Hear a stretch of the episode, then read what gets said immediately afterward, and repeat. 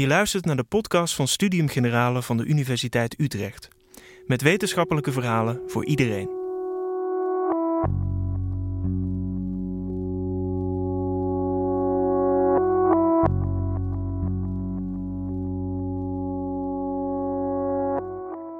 For a long time, chimpanzees were misunderstood. Then Jane Goodall came along. As a young primatologist without any formal training, she traveled to the deep jungle of Tanzania in the 1960s, where she pioneered new ways to study our closest living relatives. She soon discovered that they were much more social and intelligent than scientists had previously believed. Behavioral biologist Lisette van den Berg explains how Goodall's work revolutionized our understanding of chimps and radically changed the way we think about the relationship between humans and other species.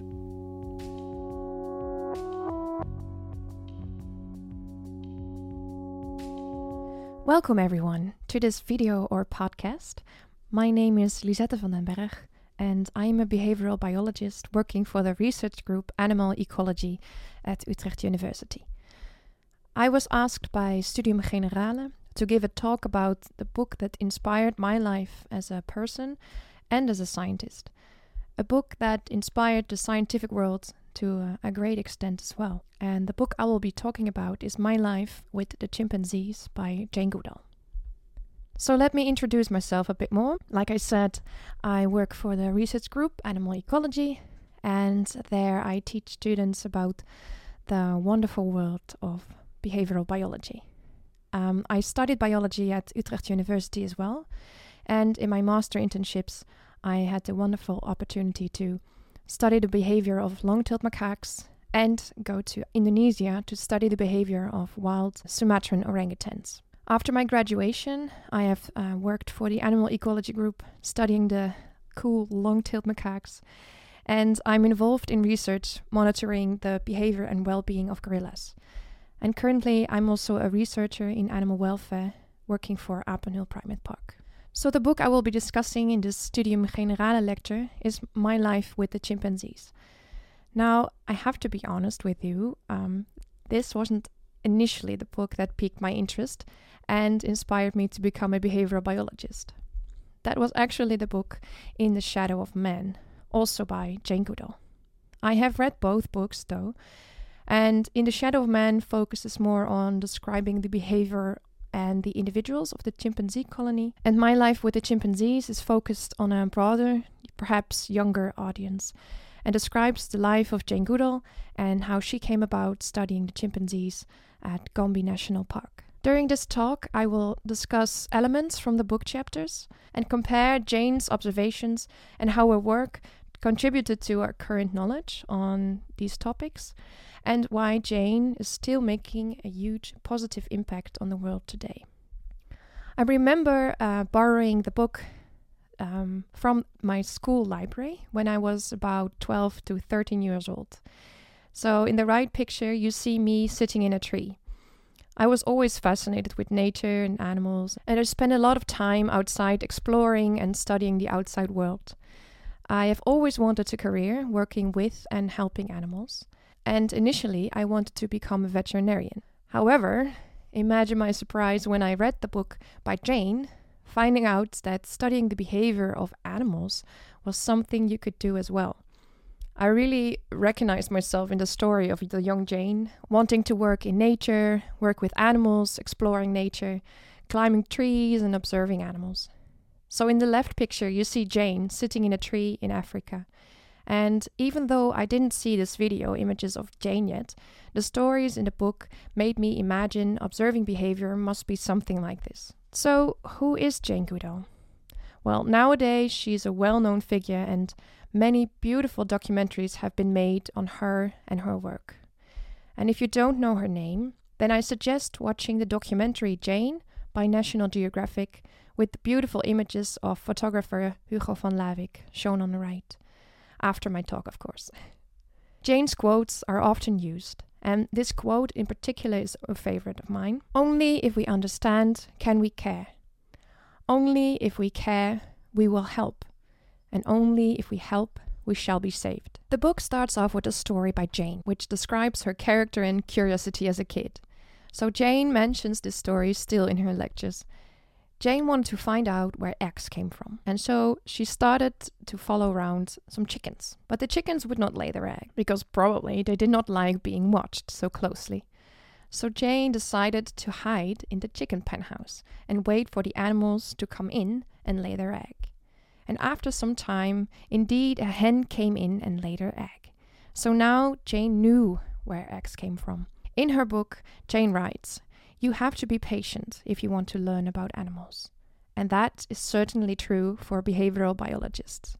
This story also shows the relationship Jane had with her mom. As you may imagine, her mom was very worried because she couldn't find Jane, but she still decided to listen to Jane's story afterwards about the chicken and the egg, encouraging her curiosity. And I guess that at that time, and we're talking about uh, the 1940s, having a parent who encouraged pursuing a career in science, or at least going to Africa, especially for a girl, was extra special. But it gave Jane the opportunity to chase her dreams. Jane's mother played a huge role in her life and would eventually also join Jane to the Gombe National Park in Tanganyika. Another important figure who made possible that Jane could follow her dreams and study the behavior of wild chimpanzees was Dr. Louis Leakey. Dr. Leakey was a paleoanthropologist, and Jane met him while being in Africa. You see, her drive to go to Africa and work there was so great, Jane had already found a way to go there. This is described in more detail in the book and is an amazing example of working hard and never giving up on your dreams. So Jane would eventually become Dr. Leakey's secretary and research assistant. Leakey was involved in research on our early ancestors. Jane would also work at the now famous excavation site Olduvai Gorge in uh, 1957. And back then, only the stone tools were found at the site. But later, this would be the place where they would find the skull of the Nutcracker Man.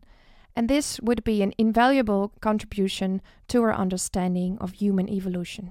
Dr. Leakey wanted to know more about the behavior of our early ancestors and how they lived. So his idea was to begin studying the behavior of our closest living relatives, the apes. Jane had, of course, already indicated to Dr. Leakey that she wanted to study wild animals. So when Leakey asked her for this project, she immediately said yes. The National Geographic Society would agree to initiate a six month study, and Jane could go and live her dream. Dr. Leakey would encourage other women to study the behavior of more ape species, such as Dian Fossey, who would become famous for her work on mountain gorillas, and Biruté Galdikas for studying wild orangutans. In the book, Jane describes all the detours and preparations she had to take to begin her studies and setting up her camp at the Gombe National Park. Finally, she set foot at the park on 16th July 1960 at the age of 26. If you're interested in seeing what Gombe looks like today, Google Maps has created a wonderful digital trek through the forest of Gombe National Park, and I definitely recommend watching it. So finally, Jane arrived, together with her mother as a companion, set up the camp, and started working on observing the chimpanzees. But, of course, she first would have to find them. No one in the world had ever studied chimpanzees in the wild for such a long time. However, Jane would find out observing the chimpanzees was not easy.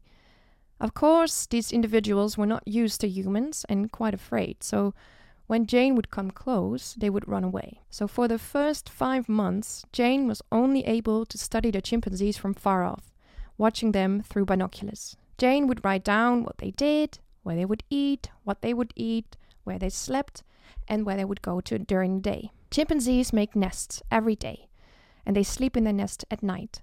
So Jane would get up very early in the morning to hike through the forest and arrive at the nest before the animals would wake up or observe them from a high central spot, she called the peak. This is still done for many research sites studying animal species in the wild. Of course, back then, and sometimes still, there was no internet, no electricity, and no laptop.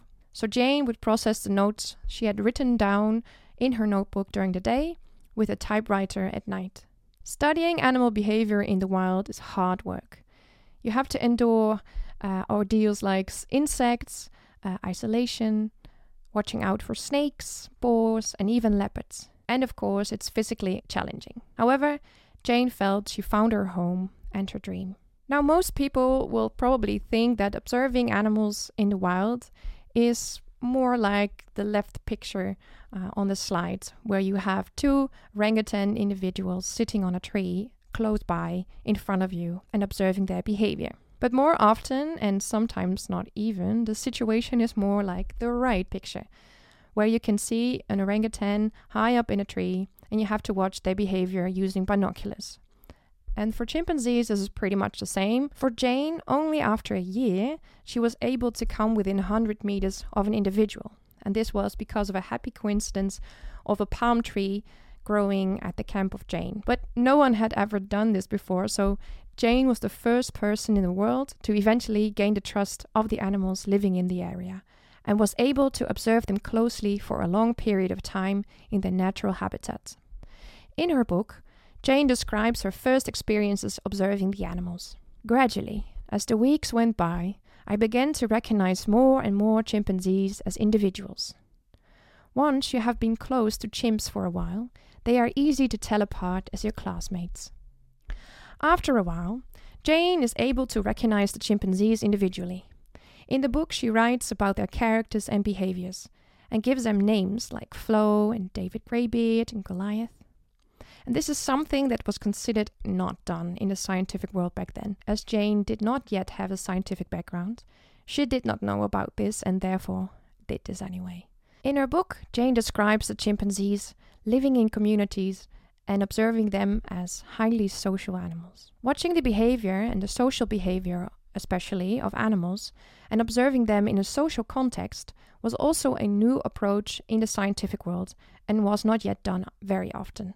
So Jane describes the chimpanzees as individuals. She gives them names and writes about their behavior and different characters. To know why this is special, especially for that time, is because the dominant view of primates was of apes and monkeys to be wild and aggressive. You may recall historical films like King Kong, where a gorilla is depicted as a vicious creature. And these images still seem to exist today, but primates and other animals actually display a whole variety of behaviors. So, yes, also aggression, but most are actually social and display a lot of friendly behaviors as well. Primates are quite known for their grooming behavior, and this is often seen as pure maintenance behavior, done to clean fur and remove dirt or bugs. However, grooming in primates is not merely done for hygienic reasons. Both monkeys and apes groom more than necessary for purely hygienic reasons and use this behavior to strengthen their bonds and form new relationships. And I will come back to that later. Another observation of the social behavior of chimpanzees by Jane is describing the relationship and maternal care of Flo for her offspring. She notices Flo is caring and patient with her infants. Daughters even stay with their moms for quite some years and learn many things through observation. So, like what to eat and what not to eat, social rules by playing and testing the boundaries, just like human offspring would do. This is one of the reasons why having a normal upbringing and a normal social life is so important for social animals like the chimpanzees. In her book, Jane observes a first glimpse of the social politics chimpanzees use to gain a higher rank. In My Life with the Chimpanzee, she writes Figan was one of the most intelligent of chimpanzees and got to be top ranking male by using his brains. In chimpanzees, males are the dominant gender. Jane will later even describe observations of male chimpanzees killing other neighboring individuals and other monkeys. This probably contributed to the idea of the world that chimpanzees are indeed aggressive and vicious. As chimpanzees are closely related to humans, this brings new ideas on the evolution of our society. However, as I said before, people tend to forget these animals are capable of many more things than just violence and display a great deal of highly complex social behaviors, such as forming alliances and making friends. Chimpanzees live in social groups called fission fusion societies. This means individuals will split up into small groups during the day and come together again after some time. Here, greeting each other and re establishing bonds through friendly behavior such as grooming is very important. In this primate species, females will spend most of their time with their offspring and will eventually also immigrate from their natal groups. And the males will stay, forming the core of the group and patrolling the boundaries together of their territories. We know now that chimpanzees, but also baboons and other animal species, form friendships with other individuals and not only with kin or family. From research in the wild, we know these individuals even know about the relationships others have and recognize them as such. Having friends in your social group can lead to many advantages, like food sharing, getting support from your friends during conflicts. Friends will also help you cope better with stressful events, can be useful to gain a higher rank, and may even lead to better reproductive success. Two behaviors made famous to the general public by Jan van Hooff and Frans de Waal, among others, are reconciliation and consolation behavior. So, consolation is friendly behavior shown to the victim after a conflict by an individual not involved in initial conflict. It is shown to reduce stress, and consolation is seen most often between individuals that have a good relationship. Females are observed to display the behavior more often than males, but alpha males, the ones with the highest rank, will even use this behavior as a political strategy. Living in a social society means that you have to take care of your relationships and the friendships you share with others.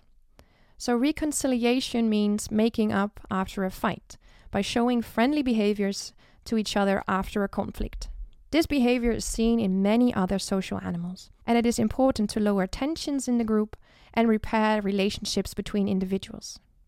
So, here in this picture from De Waal and van Roosmalen, we see two chimpanzees reconciling after a conflict, where the one who was aggressive to the other right individual now gives a kiss on the nose to make up.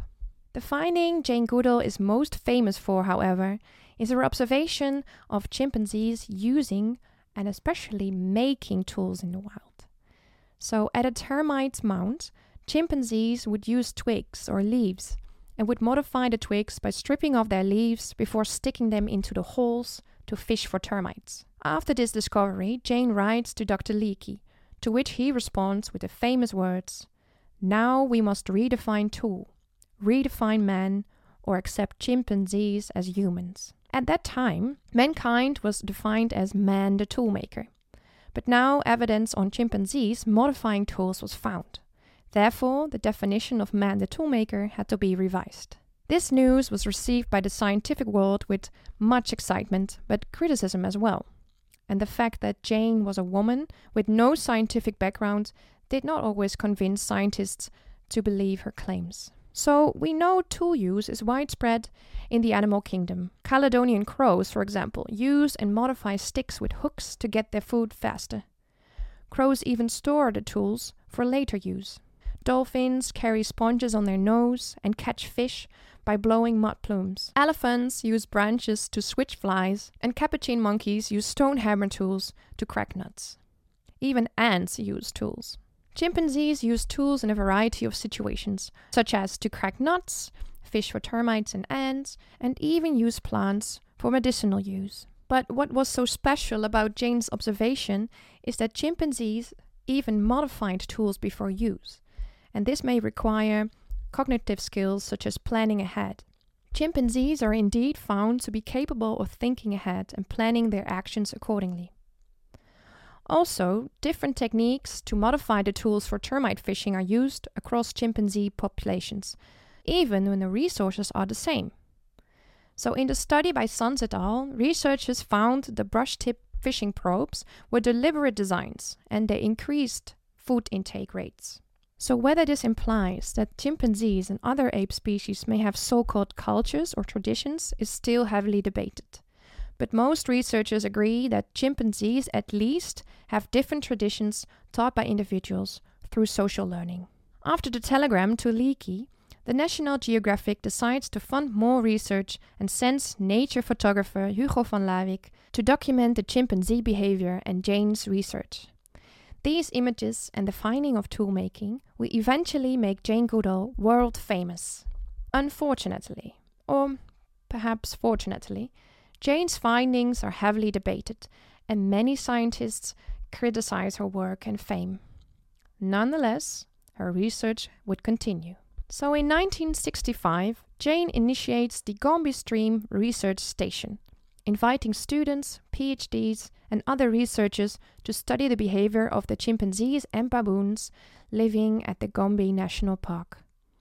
Jane starts to write books, finishes her PhD studies at Cambridge University, and publishes her scientific work. Today, 55 years later and counting, the Gombe Research Station is the longest lasting research site of wild animal behavior research in the world. And in July 2020, it is 60 years since Jane first set foot at the national park. In the following chapters of the book, Jane describes her growing concern for the ongoing threats to the habitat and the animals she is studying. The forest of the chimpanzees and so many other flora and fauna species are disappearing fast. Primates are caught in traps placed for other animals, their bodies sold as bushmeat, and baby chimpanzees are illegally traded as pets. Not only does Jane realize these are threats to the animals, but she also notices the plight of the local people, who are very poor and have no good conditions to live in due to war and poverty. Jane is concerned about them and realizes that without the local people having a good life, the animals in the forest do not stand a chance. So, remember, I told you about the importance of social learning and the relationships for chimpanzees? Well, that is why orphan chimpanzees need special attention to learn how to behave like a chimpanzee again. And they have to learn skills they will need in the forest. That is why you cannot simply put orphan primates back into the wild, and most often that is not even possible. So, together with Graziella Cotman and the local community, Jane establishes the Tchimpounga Orphanage. Here, rescued orphan chimpanzees are rehabilitated and taught how to live in the forest again. Tchimpounga is one of many orphanages established and supported by the Jane Goodall Institute. Because Jane realizes she has to spread the word to more people to care for the world and the people living in the world, to help animals, Jane initiates the Jane Goodall Institute. This is a non profit organization inspiring future and present generations to make a positive impact to the world. Because of their close resemblance to humans, Chimpanzees and other great ape species like gorillas are often used as flag species to create awareness among people. Donations are used to purchase forest areas, hereby not only helping wild chimpanzee colonies, but many other flora and fauna species as well. Jane decides to go out into the world, to write popular scientific books, make documentaries, and give lectures all around the world. In 1991, Jane starts the Roots and Shoots program in Africa, which specially focuses on the younger generation. This program initiates projects concerning helping people, helping the animals, and helping the environment. Now, Roots and Shoots is a global movement established in more than 120 countries. If you're curious about these projects and how Jane inspires many generations today, I suggest you watch the new documentary The Hope which is released on the 22nd of April on National Geographic. So, to recap Jane Goodall, her research, and her books did not only have a major impact on the scientific world, she still remains to have a huge positive impact on the general public as well. The book of Jane served as an inspiration for myself to study biology, to work hard, and get to know more about the beautiful world and all creatures that live in this world. I really hope my talk about this book, My Life with the Chimpanzees, has sparked your interest as well to read more about animal behavior. Perhaps even view animals with different eyes, where not only we as humans are the center of everything, but where we share this world with so many more amazing and interesting creatures. If you wish to know more about Jane Goodall's work, then I definitely recommend watching the documentary Jane by National Geographic available on Netflix. Finally, if you're interested to know more about animal behavior research, the books by Frans de Waal and, of course, In the Shadow of Men are good ways to start. Thank you for your attention.